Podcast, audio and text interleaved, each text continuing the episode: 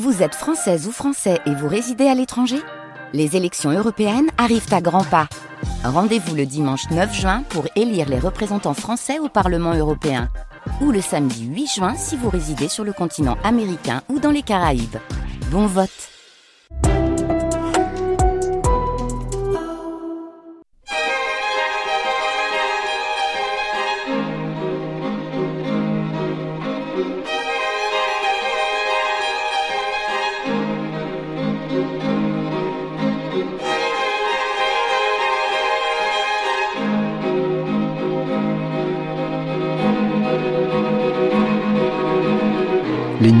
France Culture, jusqu'à 6h du matin.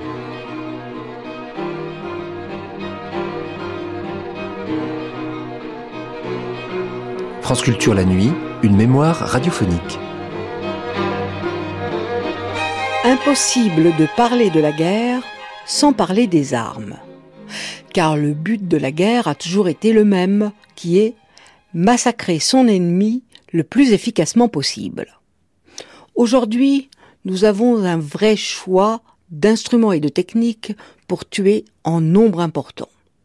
Nous pouvons nous servir des bonnes armes anciennes, comme par exemple la machette, qui fait merveille dans les guerres civiles, ou encore les bombes à fragmentation, également parfaites pour éradiquer rapidement, massivement et pour longtemps l'ennemi et blesser gravement sa descendance. Bref, le marché est ouvert et généreusement fourni. Il se trouve néanmoins toujours des fâcheux qui nous gâchent le plaisir d'exterminer nos contemporains et viennent nous expliquer que certaines armes sont plus répugnantes que d'autres. Il en serait ainsi des drones, d'après un livre paru en 2013. Place de la Toile, le magazine hebdomadaire de culture numérique. Bonsoir à toutes et à tous. Au sommaire de Place de la Toile aujourd'hui, plongé dans son ordinateur, Thibaut Henton se demandera pourquoi la qualité des lignes téléphoniques baisse-t-elle La lecture de la semaine, est-ce que Google nous fait voir l'art de trop près? Le son, un éloge paradoxal quant à notre invité du jour, Grégoire Chamaillou, pour une philosophie critique du drone.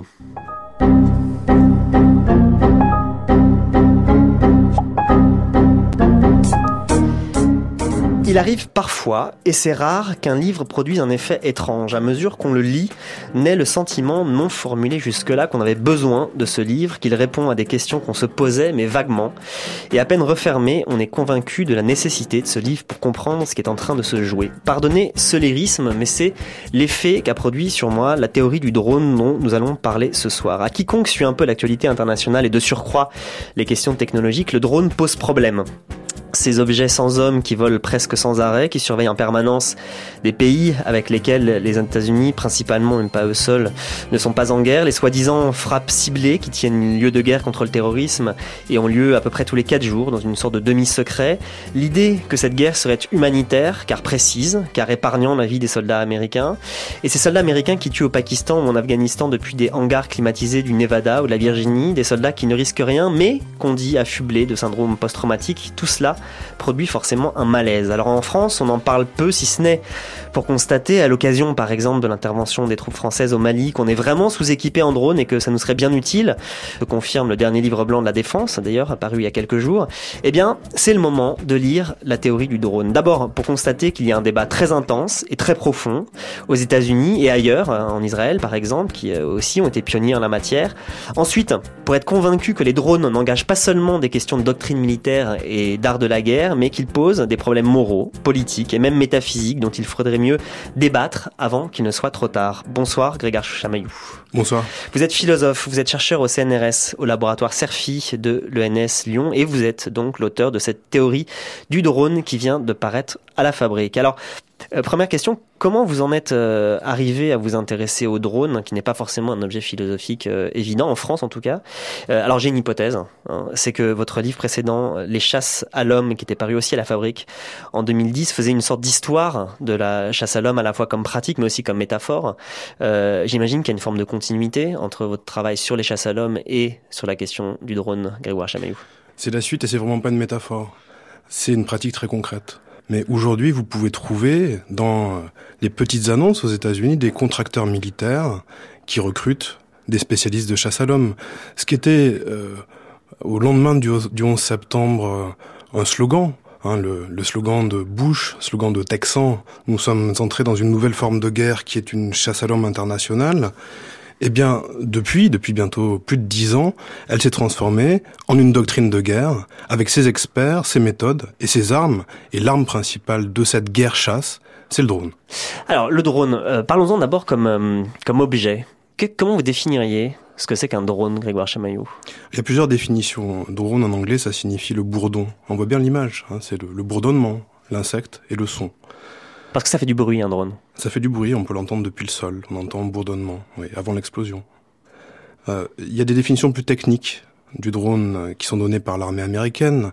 La définition générale, c'est euh, tout engin terrestre, naval ou aéronautique piloté à distance ou de manière automatique. Dans la pratique, on combine les deux modes de commande, c'est-à-dire la télécommande et le contrôle automatique, robotique. Mais en fait, la, définition la plus claire, c'est euh, une caméra volante de haute résolution équipée de missiles. Et dans ce livre-là, je m'intéresse à ce qu'on appelle euh, les drones chasseurs-tueurs, ceux dont on entend par la presse qu'ils ont frappé effectivement au Yémen, en Somalie, au, Pakistan. Alors principalement, il euh, y, y, en a deux grandes catégories, surtout aux États-Unis. Ça, c'est le Predator. Le Predator et le Reaper, oui. Il y a des différences entre les deux? Négligeable. Le Reaper, c'est la, version euh, la plus euh, la plus nouvelle hein, du, du, Predator. Ils sont similaires de forme et de fonction. Alors comment euh, comment le drone s'est imposé progressivement dans la doctrine militaire américaine? Parce que dans votre livre, vous faites une, histoire du drone et on s'aperçoit, moi ce que j'ignorais totalement, c'est que ça remonte très très loin. et ça remonte notamment à à la deuxième guerre mondiale et à la question de comment est-ce qu'on résout le problème des En fait, on pourrait écrire dix histoires du drone. C'est pas une histoire linéaire. Il y a des généalogies multiples. C'est un jeu qui devient une arme. C'est surtout euh, un œil qui, auquel il pousse des ailes et des dents en quelque sorte. Alors l'épisode euh, auquel vous faites référence, euh, c'est un épisode très étonnant.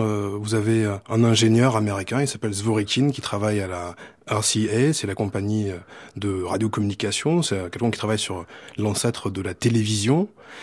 Et il lit, au milieu des années 30, dans la presse, un article qui l'inquiète au plus haut point. Les Japonais, apprend-il, sont en train de former des escadrons de pilotes kamikazes. Et on est bien avant euh, la tragique surprise de Pearl Harbor, mais il prend la mesure de la menace, il réfléchit à une solution, quelle pourrait être la contre-mesure. Alors, à cette époque-là, aux États-Unis, on dispose de prototypes d'avions télécommandés. Euh, le problème, c'est que euh, on peut les guider, mais depuis le sol ou depuis un autre appareil. Il faut être à proximité pour les guider vers leur cible, si on les charge de bombes ou de munitions. Quelle peut être la solution? Eh bien, c'est d'équiper ces avions euh, de ce que Zvorekin appelle l'œil électrique, l'œil électrique qui permettra d'atteindre la cible par d'autres moyens que celui envisagé par les Japonais. Là, vous voyez déjà deux modèles mmh. qui s'opposent pour un même problème technique et tactique. Comment est-ce qu'on guide la bombe jusqu'à sa cible? Vous avez deux types de réponses. Soit on la fait porter par un homme qui se sacrifie. Et c'est la morale du sacrifice héroïque. Soit on joue sur la supériorité technologique. Et c'est l'idée du drone. Alors, il n'est pas développé à ce moment-là. Et vous voyez comment ces deux techniques se développent dans des rapports opposés et en même temps avec des affinités, des symétries paradoxales à la vie, à la mort, à la vie que l'on prend, à la mort à laquelle on accepte ou pas de se confronter. Vous avez deux rapports éthico-affectifs opposés euh, au sens de la vie, de la mort, du conflit, du combat. Et on retrouve évidemment ces deux polarités euh, éthiques euh, jusqu'à aujourd'hui. C'est l'opposition du drone et du kamikaze, mais aussi du drone et de ce qu'on appelle l'attentat suicide, attentat fantôme contre attentat suicide. Et alors comment est-ce que ça s'impose dans les stratégies euh, de guerre euh, Alors une fois, on, on, va discuter ce terme évidemment euh, un peu plus tard, mais comment ça s'impose dans l'histoire récente des interventions militaires américaines, le drone, Grégoire Chamaillot L'histoire récente, c'est celle d'une métamorphose. les drones, ils sont employés comme des instruments de renseignement de surveillance et de reconnaissance euh, par les Israéliens euh, depuis les années 70, avec une fonction tactique de l'heure, c'est la guerre du Kippour, on envoie des vagues de drones qui essuient les tirs de l'artillerie égyptienne et qui permettent par ruse ensuite de les détruire. On envoie les vrais avions après euh, les, leurs remplaçants, le faux semblant de l'avion de guerre. Et puis le Predator, euh, qui a été inventé en 1995, mis sur le marché par General Atomics, était déjà en service au Kosovo. En 99. ouais. Seulement, à ce moment-là, euh, il était un œil et pas une arme. Euh, il servait à identifier des cibles au sol. Il servait aussi par guidage laser à indiquer, à illuminer, comme on dit dans le vocabulaire militaire, les cibles pour des tirs de chasseurs. Il se passe quelque chose après cette guerre-là, vous avez euh, dans l'appareil militaire américain, presque par hasard, presque par bricolage, certains qui se disent on pourrait équiper ces avions de reconnaissance téléguidés avec des missiles. Ils font un premier test, et ce test-là, ils le font en février 2001, après le 11 septembre, au moment où commence la guerre en Afghanistan. Le bricolage est prêt, et là, il va prendre une extension jamais vue, avec un développement exponentiel.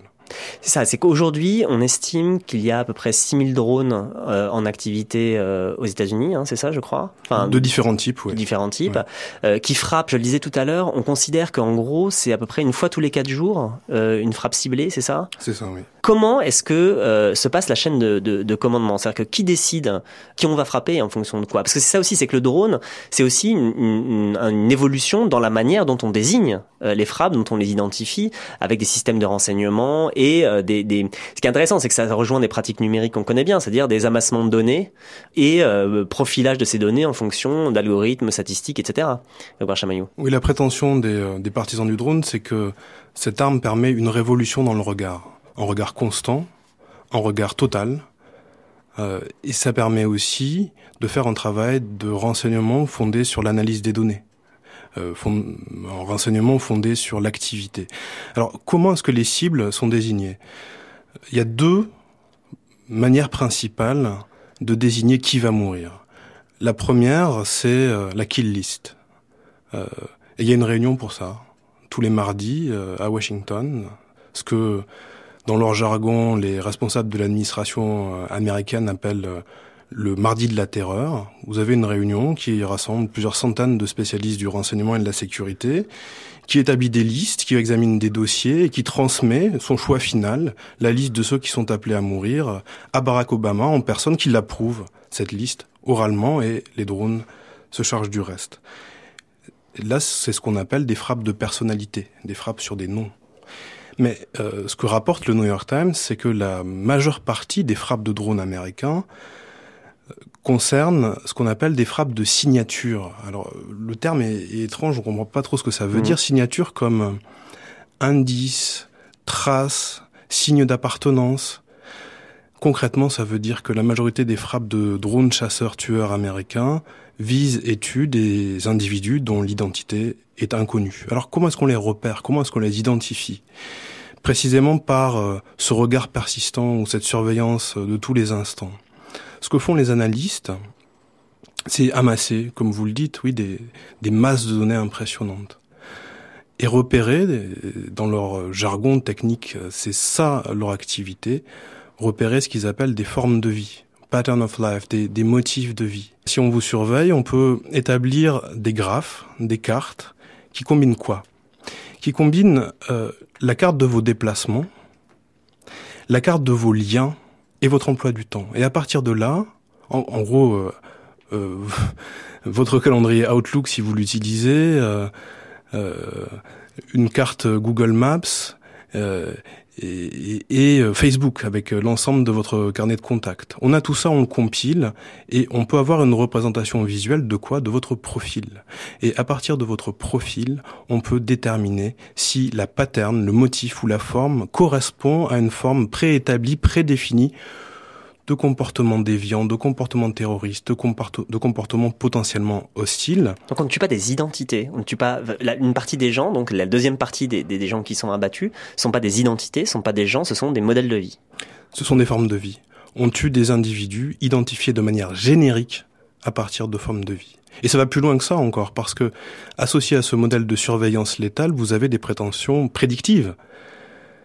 Si dans le motif de vie, auxquels vous nous avez habitués par vos régularités quotidiennes, apparaissent des irrégularités justement. Aujourd'hui, Vous êtes allé rencontrer quelqu'un d'inhabituel dans un lieu dans lequel on ne vous voit pas d'habitude. C'est suspect une alerte peut être déclenchée. Ce qui fait qu'on peut se tromper et qu'il est arrivé récemment au Pakistan que euh, un drone américain euh, tire sur un endroit où avait lieu une réunion qui correspondait à un modèle de vie déviante, terroriste, et qui était une réunion religieuse. Oui, bah il y, a une blague révélatrice, euh, pas drôle, hein, mais qui traîne dans les couloirs de l'administration américaine. Quand la CIA voit trois types en train de faire de l'aérobic, ils pensent que c'est un, un camp d'entraînement terroriste. On va poursuivre cette conversation, Grégoire Chamaillou, parce que euh, il y a quand même des arguments, disons, en tout cas, qui sont avancés par euh, les Américains et mm, par, euh, par ailleurs les défenseurs de l'usage du drone en faveur de cet usage. Il faut les examiner, mais tout de suite, Thibaut Henton, qui, qui a dû se plonger cette semaine dans son ordinateur pour répondre à la question, mais pourquoi la qualité des lignes téléphoniques baisse-t-elle? Pourquoi les lignes téléphoniques fixes sont-elles moins bonnes qu'avant?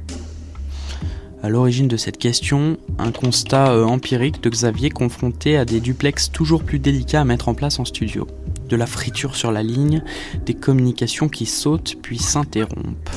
Voyons si cela est fondé. J'ai demandé aux chargés de réalisation de la chaîne qui ont confirmé ce sentiment. Reste à savoir si c'est étayé par des mesures objectives, comme on dit. Dans le jargon, on parle de QoS pour qualité de service. On en avait parlé dans le cas de Free qui a quelques difficultés d'interconnexion avec Google notamment. Mais là, on parle de téléphonie fixe, celle qui passe par des fils de cuivre à l'ancienne. Donc, direction l'ARCEP, l'autorité de régulation des télécoms, qui est en charge de tout le bazar. Dans la famille des services administratifs producteurs de normes, l'ARCEP et son collège de X Télécom, des hauts fonctionnaires sortis de Polytechnique spécialité télécom, c'est assez intéressant politiquement. Bon, mais ce qui m'intéresse là, c'est le dernier rapport sur la qualité de service des réseaux fixes, publié par l'ARCEP donc en janvier 2013. C'est une obligation du Code des postes et des communications électroniques. Les opérateurs doivent publier une série d'indicateurs de qualité de service. Je regarde aussi le dernier rapport de l'Observatoire du marché des communications en France, lequel m'apprend que désormais la majorité des appels, 54%, passent par des mobiles, contre 48% il y a un an on s'en doute. Il y a de moins en moins de lignes fixes, dites RTC pour réseau téléphonique commuté. À savoir, il y a de moins en moins d'abonnés à un service téléphonique traditionnel sur bande étroite. Service que seul Orange, anciennement France Télécom, propose encore. Ça doit venir de là en fait le problème. Il y a de plus en plus de voix sur large bande et la qualité est censée être meilleure, mais en fait il semble que c'était mieux avant quand c'était étroit parce que ça ne s'occupait que de voix, alors que là, la bande a beau être large, il y a bien d'autres choses qui passent sur elle, des offres triples, télé, TV, Internet. C'est bizarre parce que normalement, cependant, l'ADSL et le téléphone ne passent pas par les mêmes fréquences. Et au niveau du central, qui répartit les communications, les signaux sont censément renvoyés sur des réseaux différents. Donc ça ne devrait pas jouer bizarre. Si je reviens à mon rapport, et notamment à la partie consacrée à la qualité de la parole, à la défaillance des appels et à la durée d'établissement d'appels, nulle part je ne vois l'écho d'une telle baisse de qualité. Pas question de connecteurs qui s'oxydent, d'infrastructures vétustes ou de dégradation de signaux. J'en suis donc réduit à mon hypothèse sur la bande étroite et la bande large. Plus la bande est large, moins la liaison interindividu est bonne. C'est comme la démocratie selon Rousseau viable uniquement dans des communautés étroites. Merci Thibaut des liens autour de ces questions sur la page de Place de la Toile, une page où vous pourrez aussi réécouter cette émission pendant 1000 jours et la télécharger pendant un an, retour plateau avec Grégoire Chamaillou, qui est auteur de la théorie du drone qui vient de paraître aux éditions de la Fabrique. Alors on l'aura compris, Grégoire Chamaillou, euh, à l'écoute de ces, ce premier quart d'heure d'émission, que euh, votre livre est aussi, et vous le précisez dès l'introduction, euh, une manière de mettre la philosophie au service d'une, alors vous dites polémique, mais enfin une dénonciation assez en règle de, l'usage des drones. Enfin, quand même, euh, il y a des arguments qu'on ne peut pas ne pas euh, ne pas évoquer, euh, et c'est ceux qui sont avancés par l'armée américaine et en général les défenseurs les défenseurs des drones. c'est que c'est une arme, au fond, qu'on peut dire euh, humanitaire, le drone, par rapport à ce que peut être euh, la, guerre en général. Euh, par exemple, dans le simple fait qu'au lieu de tapisser une bombe de un, territoire, on va, frapper de manière ciblée, que au moins on saurait sur qui on, tire, et, et qu'on tire plutôt, et ça c'est un énorme argument, on tire plutôt de manière précise, hein, puisque ce qui privilégie, fait privilégier le drone comme arme, c'est manifestement sa précision, non, Grégoire Chamaillot la philosophie, la philosophie morale fait partie de l'effort de guerre aujourd'hui. Hein. Vous avez euh, un recrutement, euh, mais je veux dire, euh, un recrutement très matériel, au sens de philosophes recrutés par des académies militaires pour justifier l'usage de cette arme. Et on en a besoin quand on en est un partisan, parce que si vous l'examinez à l'aune des catégories traditionnelles de la vertu militaire, hein, le courage, la bravoure, l'esprit de sacrifice, toutes ces valeurs officielles de l'éthos guerrier, le drone, ça apparaît tout de suite comme euh, l'arme du lâche, celui qui ne s'expose jamais, celui qui ne met jamais sa vie en péril, celui qui tue bien à l'abri, bien au chaud dans son cocon, euh, dans une base du Nevada par exemple. Et cette arme du lâche, il faut bien des discours pour la justifier. Et le discours qui joue cette fonction-là, fonction d'abaisser ce qu'on appelle les coûts réputationnels de l'usage d'une arme, ce sont des discours d'éthique militaire appliquée, ce que j'appelle dans le livre la nécroéthique. Alors, vous avez raison, leur principale prétention, c'est que le drone est une arme humaine, et même, vous disiez ça, hein, c'est écrit noir sur blanc, la plus humaine des armes. Le drone, c'est un progrès extraordinaire dans les technologies humanitaires quand vous lisez ces textes-là, et j'ai dû en lire un certain nombre euh, pour euh, travailler à ce livre, vous hésitez quand même en permanence entre le fou rire et l'envie d'aller vomir dans un coin. Enfin, et ces gens-là, on dirait qu'ils sont tellement auto-intoxiqués par leur propre discours qu'ils ne voient plus, qu'ils ne remarquent même plus la bizarrerie ou l'étrangeté de leur formulation. Enfin, reprenons la, prétention. Allons-y, ouais, reprenons, reprenons ça. Une arme humaine pour une arme qui n'a plus d'humain à son bord. Une arme humanitaire, mais qu'est-ce que c'est que la définition de l'humanitaire? Si on accepte la définition standard de l'humanitaire, qui est de prendre soin des vies en détresse, on voit mal comment une arme de mort, un instrument de mort, pourrait être en, quelconque sens réputé humanitaire. Donc il faut essayer de faire sens, mm. de comprendre ce qu'ils veulent dire déjà. Ce serait le, premier pas. Cette prétention-là, elle se fonde sur cette idée centrale que le drone sauve des vies. Mm-hmm. Il sauve des vies et donc, c'est une arme éthique. Mm. Alors, en quel sens est-ce qu'on pourrait dire que le drone sauve des vies? Ah, Déjà, il sauve la vie des soldats euh, américain ou israélien ou peut-être un jour français. Il sauve la vie euh, du combattant euh, national, oui. Et ça, ça correspond à un nouveau principe sui generis, qui n'est pas un principe du droit de la guerre, mais un, un principe qu'on a vu émerger à la fin des années 90, précisément au moment de la guerre au Kosovo, un principe d'immunité du, combattant national. Immunité du combattant national. Ce qui est bon dans cette matrice éthique, c'est de faire la guerre sans s'exposer, sans exposer nos propres vies. Hein. Et ceci en contradiction avec les principes même du droit des conflits armés. Le droit des conflits armés, il est fondé sur l'immunité des non-combattants, quelle que soit leur nationalité, les non-combattants des deux camps, et pas l'immunité du combattant national. Bon. Donc première prétention. Mais seconde prétention, on ajoute tout de suite, le drone, il sauve des vies, en face. Mhm. Parce qu'il est précis, il tire précisément. Parce qu'il serait précis, et donc il ferait moins de, c'est une expression abjecte, hein, de, dommages collatéraux. Et donc il faut examiner ces discours-là de manière précise, justement. En quoi est-ce que le drone peut être réputé une arme plus précise?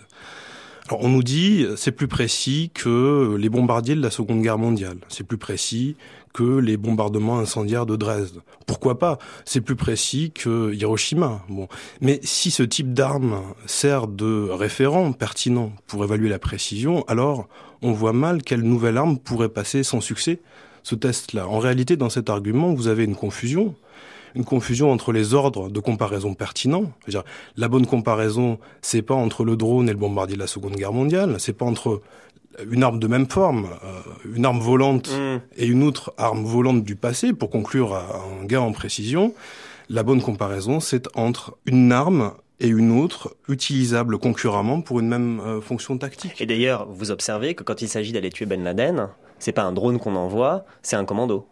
Et le choix a été entre ces deux armes-là. Donc, si vous voulez, le drone, il remplace pas le bombardier. Le drone, il, il remplace des troupes au sol. Hein. Et de ce point de vue-là, il n'est pas plus précis qu'une arme de poing si on veut rentrer dans la technique. Il a ce qu'on appelle un rayon létal de, de 15 mètres et un rayon de blessure de 20 mètres. On peut se demander dans quel monde de fiction euh, prétendre pouvoir tuer un individu avec un missile anti-char qui euh, tue tout ce qui bouge dans un mmh. rayon de 15 mètres est plus précis. Mais en réalité, le, le, sophisme dans ce type de discours, le principal sophisme, il n'est pas là, il est ailleurs. Vous trouvez ça dans les discours de l'administration américaine, dans les discours de John Brennan, par exemple, qui vient d'être nommé directeur de la CIA. Un discours qui dit, grâce à cette arme, nous avons une meilleure capacité de ciblage de l'ennemi. On, se, on peut faire une meilleure distinction entre combattants et non combattants. Et ça, c'est ça, c'est pas vrai. Quand vous utilisez euh, des drones en substitution aux troupes au sol, qu'est-ce que vous voyez? Vous voyez des silhouettes? Comment est-ce que vous faites la différence sur un écran vidéo entre une silhouette de combattant et une silhouette de non-combattant euh, Surtout dans des régions où chacun porte des armes, dans un contexte de guerre asymétrique, où il n'y a pas d'uniforme. Hum. Et vous citez d'ailleurs un yéménite qui dit euh, c'est très compliqué de faire la différence entre un yéménite militant à tendance terroriste et juste un yéménite parce que les yéménites sont armés. C'est exactement ça. Et donc en réalité, je, je conclue juste là-dessus, cette arme, elle supprime le combat. Et en supprimant le combat, elle supprime aussi la possibilité même d'opérer une distinction entre combattants et non combattants. Alors, il y a un autre argument qui, qui, qui irait en faveur du drone et qu'on peut pas ne pas examiner, euh, et vous en faites, vous en faites évidemment un sort dans votre livre, qui est la question de l'adaptation de ce type d'arme, dont on comprend bien tous les problèmes qu'elle qu'elle pose, euh, à une forme de guerre nouvelle. C'est-à-dire que euh, à partir du moment où la guerre n'oppose plus deux États, euh, mais où elle oppose, euh, disons, un État ou un ensemble d'États à des groupes terroristes qui sont eux-mêmes parfois multinationaux qui euh, bougent de territoire, etc. Le drone, il a quand même l'avantage euh, de pouvoir repérer ces mouvements qui sont beaucoup plus compliqués à identifier que les mouvements euh, de, de, de, troupes, et à permettre aussi d'opérer dans des zones, parce que c'est évidemment une question du drone, c'est que les drones américains opèrent dans des pays qui sont pas des pays en guerre officiellement avec les États-Unis, hein, ça, notamment le Pakistan. et est-ce que du coup, là, on n'est pas, alors évidemment, on voit bien tous les problèmes que ça pose en termes de droit international, etc. Mais en même temps, on peut se dire, on est quand même dans la possibilité d'utiliser une arme, disons, qui est adaptée euh, à un type de combat euh, pour lequel, enfin, on peut considérer qu'aussi euh, les États-Unis ne sont pas, hum, comment dire, forcément les premiers acteurs de ce combat. Enfin, ça, c'est une question qui est compliquée, mais enfin, voilà, ils ont à ce combat à livrer. Et est-ce que le drone n'est pas finalement la seule arme qui est adaptée à ce type de combat, de combat Grégoire Le problème principal, c'est qu'aujourd'hui, l'administration américaine et les juristes qui y sont associés voudraient réviser le droit pour le faire s'adapter à leur usage de cette arme.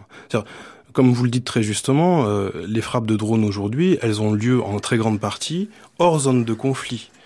Or, ceci euh, est prohibé par le droit international. On n'a pas le droit de se comporter en guerrier en dehors de la guerre. La guerre, elle est circonscrite géographiquement. Bon.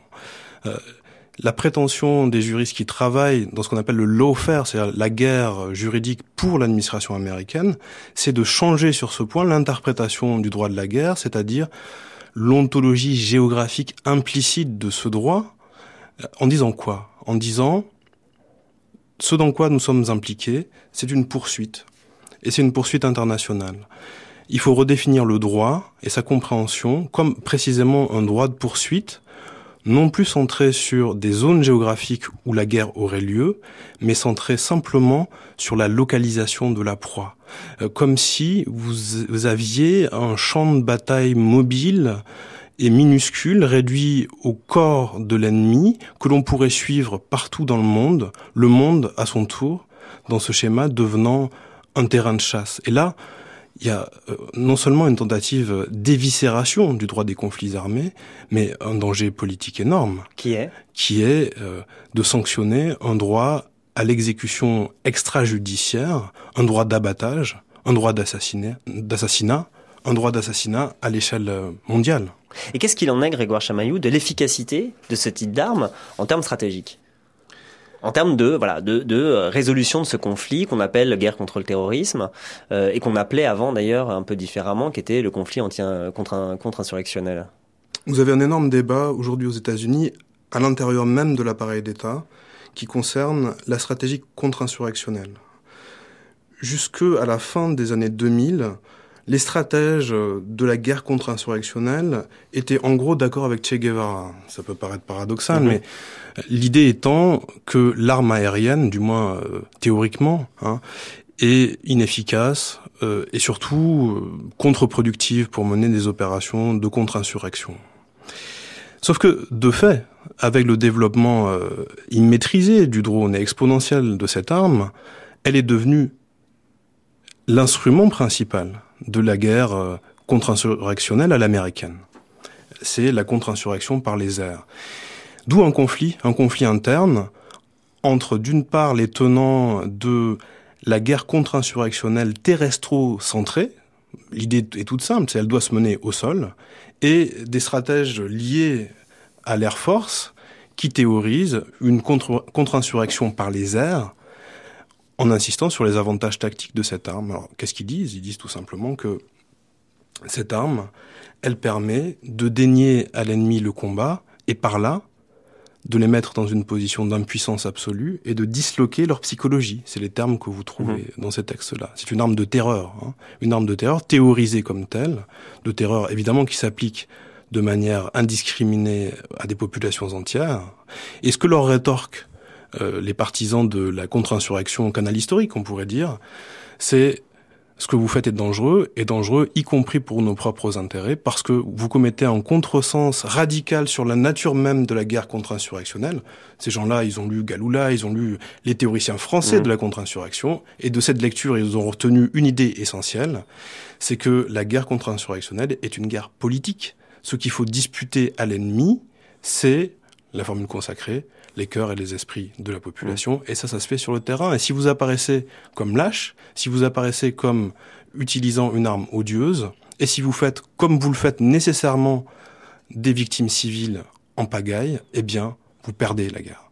C'est-à-dire que euh, si on vous comprend bien, euh, il y a euh, possibilité du coup de s'exposer à une guerre sans fin, puisqu'une une guerre contre-insurrectionnelle dans laquelle on ne gagne pas ni les cœurs ni les, ni les âmes, euh, c'est une guerre sans fin. Et vous citez un moment comme ça, je crois que c'est un yéménite euh, qui dit j'avais du mal à trouver 15-16 personnes pour des réunions justement de lutte contre les Américains, et il y a eu une frappe de drone et j'en ai trouvé 150 dans la semaine. Bon. ça c'est la première question. Mais donc c'est une guerre sans fin et une guerre sans lieu.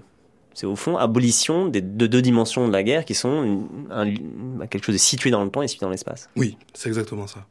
Euh, j'ai quand même des arguments, euh, encore une fois, à vous exposer, euh, Grégoire Chamaillou, mais d'abord on va faire la lecture de la semaine qui va parler de complètement autre chose.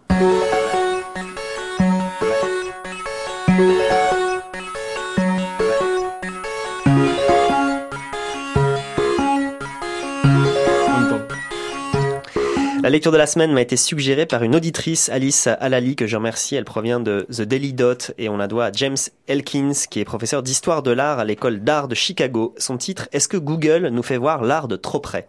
L'Internet nous rend visible l'univers entier, commence Elkins. On peut examiner les galaxies les plus éloignées de l'univers avec la meilleure résolution, en voyant exactement ce que les astronomes voient. On peut regarder en direct des images provenant du plus profond de l'océan, des parties du monde que jamais personne n'a contemplé. Cet accroissement immense radical et incommensurable du nombre de choses que nous pouvons voir fait aussi de nous des experts assis, euh, dit James Elkins. Est-ce un calamar vampire qui flotte ainsi dans les projecteurs du submersible ou une nouvelle espèce jamais recensée? Et puis, ce pixel flou là sur la plaque astronomique, est-ce que c'est une énorme galaxie avec des millions de soleils ou alors un grain de poussière dans le télescope?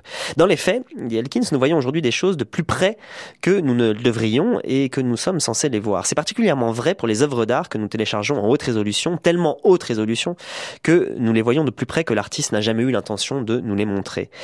Le meilleur exemple de cela est le Google Art Project, explique Elkins. Comme le New York Times le notait en 2011, le Google Art Project est un monumental working progress. Chaque musée y contribue en envoyant des images à haute résolution d'œuvres d'art. Et Google aussi possède une machine spécialisée qui photographie certaines œuvres dans une ultra haute résolution euh, proprement stupéfiante. Si vous visitez le site, vous ne saurez d'ailleurs pas avant de cliquer et de zoomer, quelle œuvre de quelle collection a subi le traitement spécial de Google. Alors voici un exemple de cette vision que les images à ultra haute résolution rendent possible, dit Elkins. Si vous allez sur le site Google Art Project et vous trouvez la toile de Georges Seurat, un dimanche sur l'île de la Grande Jatte, possédée par l'Art Institute de Chicago, vous trouvez une version à taille de l'écran. Et puis si vous cliquez pour zoomer, vous verrez deux femmes au milieu du tableau. Seurat veut que nous les voyons allongés dans l'ombre d'un arbre. C'est plus ou moins ce que vous verriez si vous étiez à Chicago debout devant la toile. Mais le Google Art Project vous permet de continuer à zoomer jusqu'à ce que le visage de la femme se révèle une étrange mosaïque de couleurs. Quel étrange visage, écrit Elkins. La femme semble avoir une dizaine d'yeux couleur lavande, un peu comme une araignée. Très clairement, il n'était pas dans l'intention de Sora que nous voyons cela. Mais que voulait-il exactement que nous voyions? Cette question n'est pas simple du tout, dit Elkins. En fait, c'est une des questions les plus anciennes et les plus importantes de la critique d'art. Et le Google Art Project pas du tout à la résoudre. Le Google Art Project est un cabinet de curiosité. Ce gentil petit chien là qu'on voit en loin sur la, table, la toile de Sora par exemple, eh ben, il peut aussi se révéler un monstre, une sorte de croisement entre une araignée et un rhinocéros. Il y a beaucoup de choses dans cette toile que Sora ne voulait pas que les gens remarquent. Toutes sont des effets de son pointillisme. Si vous regardez trop près, les points ne se combinent pas dans votre regard. Et comme Goya l'écrivait, la raison endormie engendre des monstres. Elkins poursuit sa démonstration avec une toile de Cézanne peignant euh, le mont Sainte-Victoire, une toile qui reprend un peu le principe du non finito de la Renaissance. Qu'est-ce qui manque exactement dans cette toile? La montagne est laissée ouverte en ce sommet. Cézanne a sans doute pris la décision de ne pas peindre au-delà. Mais pourquoi? Pourquoi s'arrêter là? Ces questions, on se les posait avant le Google Art Project. Mais l'ultra haute résolution nous plonge à ce point dans la toile que nous ne voyons plus seulement les éléments que Cézanne a décidé de ne pas peindre, mais aussi l'inachèvement de chacun des traits qu'il a peints. Derrière, comment dès lors définir le nom de finito Et comment interpréter l'intention de Cézanne qui se manifeste derrière l'inachèvement? S'il n'est plus possible de distinguer le complet de l'intentionnellement incomplet, le processus de la méthode poursuivi par l'artiste devient difficile à comprendre, Yelkins. Comment si une toile s'est élaborée depuis l'absence jusqu'à la présence, ou au contraire, dans un effacement de la présence jusqu'à l'absence Aucun moyen d'en être certain. Alors bien sûr, dit-il, cette ambiguïté fait partie du projet de la peinture moderniste, mais l'Internet la rend encore plus compliquée à penser que ça ne l'était quand on ne pouvait voir les œuvres que dans les musées ou des catalogues. Il est fascinant de zoomer dans le Google Art Project d'Yelkins, mais on se demande si on n'a pas traversé la frontière invisible entre une vision historiquement adéquate, disons, et un regard scrutateur et inadéquat. Peut-être considérerons-nous un jour l'infinie vision que propose Internet comme une sorte de maladie culturelle, une compulsion que les générations futures trouveront amusante. Notre vision est peut-être pathologique, mais si elle l'est, dit-il, c'est notre pathologie, notre manière de regarder le monde. Vous retrouverez cette lecture lundi sur Internet Actu. Hey Trip, did you fill out your preference worksheet? Nah man, I'm too scared. Yeah, me too. All I think about is, here's how it goes. They shot down the predator, that's one less slot for me.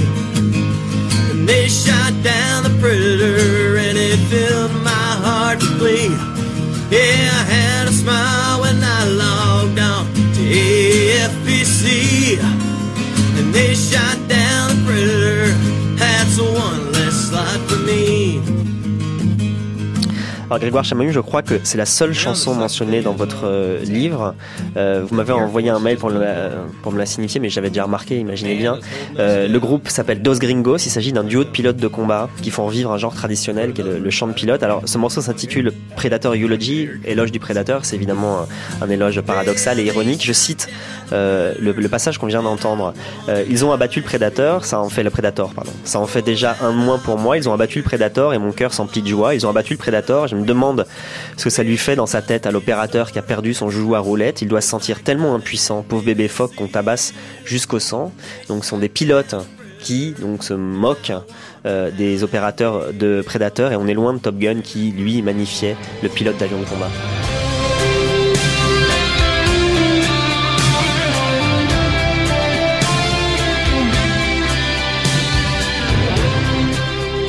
Écoutez France Culture, place de la Toile, magazine des cultures numériques où nous parlons aujourd'hui des drones avec Grégoire Chamaillou, auteur de Théorie du drone qui vient de paraître aux éditions de La Fabrique. Alors évidemment, on, rend euh, compte d'une juste, on traverse votre livre qui a 10 000 euh, autres intérêts que ceux que nous évoquons aujourd'hui. Euh, alors évidemment, on comprend comment est-ce que s'opère avec l'usage massif du drone un changement paradigmatique dans l'art de la guerre, mais vous allez largement au-delà de ça en disant que ce qui est en jeu c'est aussi euh, au fond euh, le rapport de l'État à ses propres citoyens. Et là, c'est un, un, un, quelque chose qui est plus compliqué parce qu'autant on voit bien comment ça pose plein de problèmes à l'art de la guerre, problèmes juridiques et pas seulement philosophiques, etc. Mais en revanche, on voit moins comment est-ce que le drone engage euh, le rapport de l'État qui l'utilise à ses propres citoyens.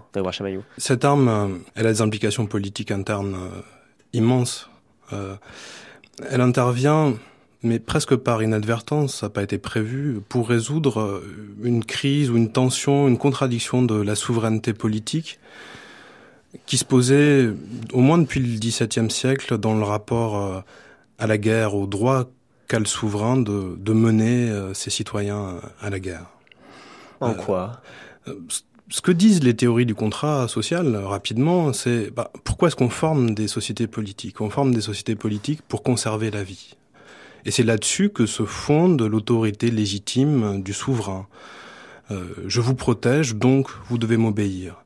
Mais à la guerre, dans ce moment-là, il se passe autre chose. Il se produit une situation où les citoyens doivent protéger un souverain qui ne les protège plus. Si vous voulez, ces situations où le rapport s'inverse pose problème dans la théorie politique de la souveraineté, et ceci euh, depuis des siècles. je pourrais développer, mais mmh. je, je, renvoie au livre là-dessus. L'idée générale, c'est que, et cette idée-là, elle est développée par contre, elle est très importante, c'est que lorsqu'un régime politique est une république, c'est-à-dire lorsque des citoyens décident d'aller ou non à la guerre par vote républicain, alors il se produit un effet, et cet effet, c'est que euh, ils décident avec circonspection, dit Kant. Pourquoi?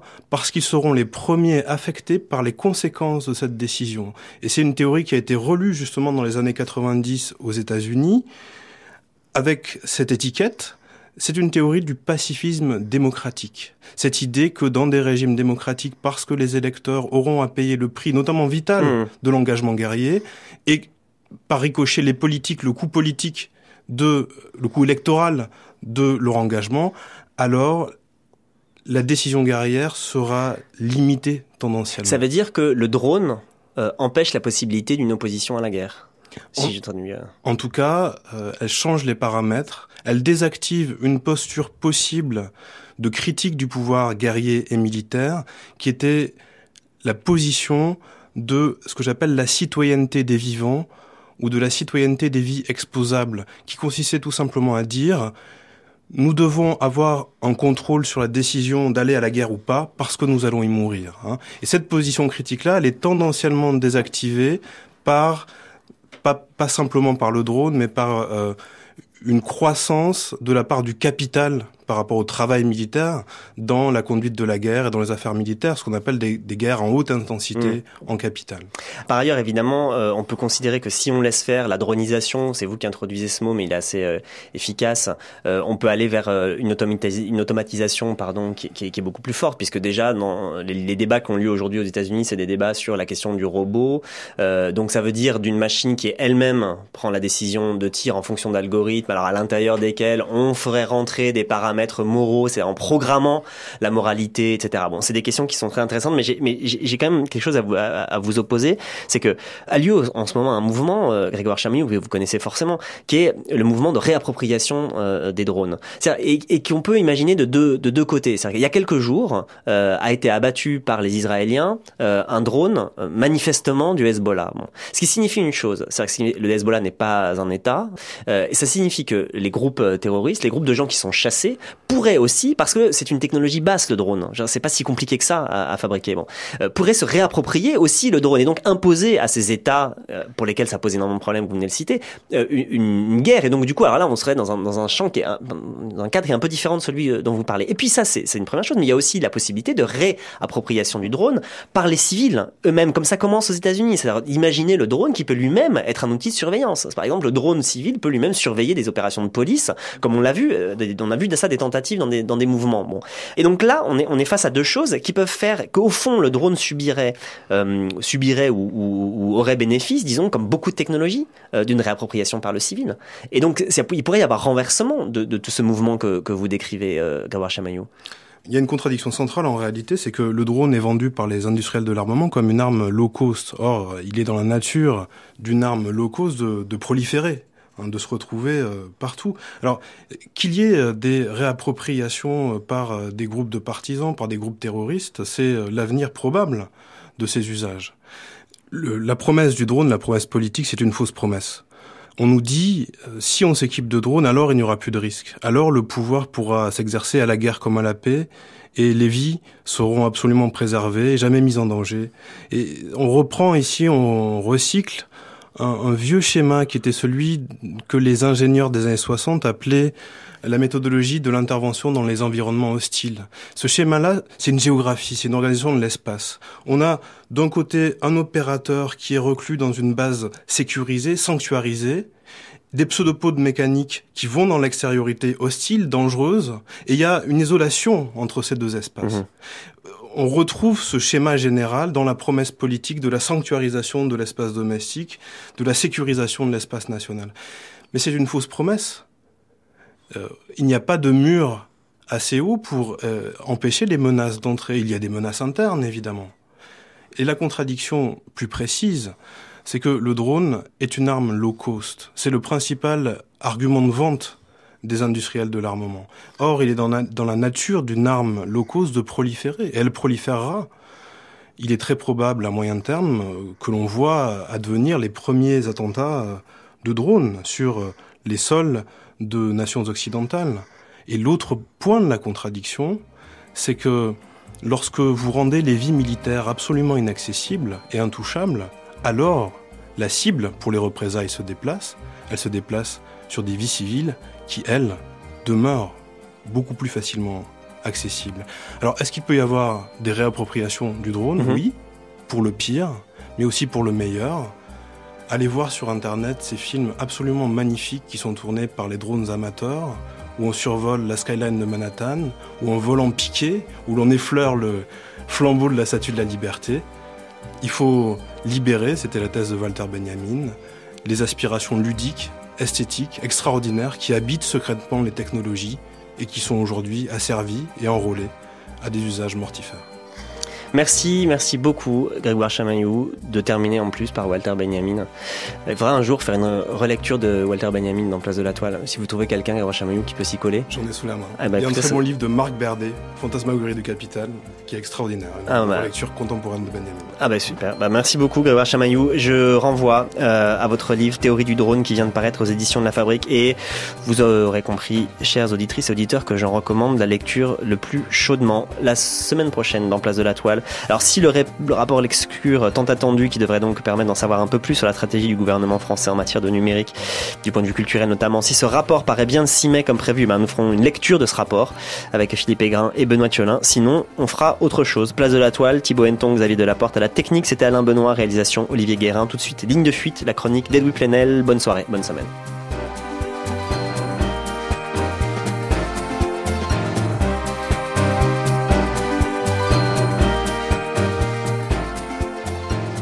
Cette émission a été diffusée pour la première fois le 4 mai 2013.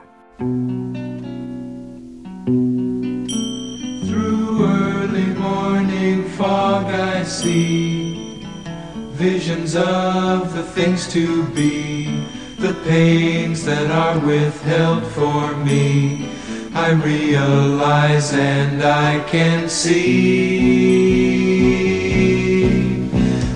suicide is painless. It brings on many changes, and I can take or leave it if I please. The game of life is hard to play. I'm gonna lose it anyway. The losing card I'll someday lay. So this is all I have to say. Suicide is painless. Suicide. It brings on many changes. Changes, and I can take or leave it if I please. The sword of time will pierce our skin. It doesn't hurt it begins.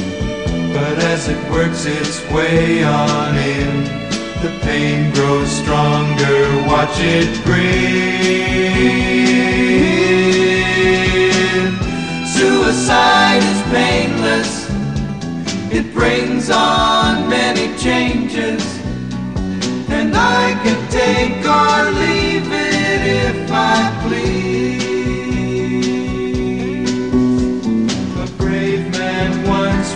requested me to answer questions that are key. Is it to be or not to be?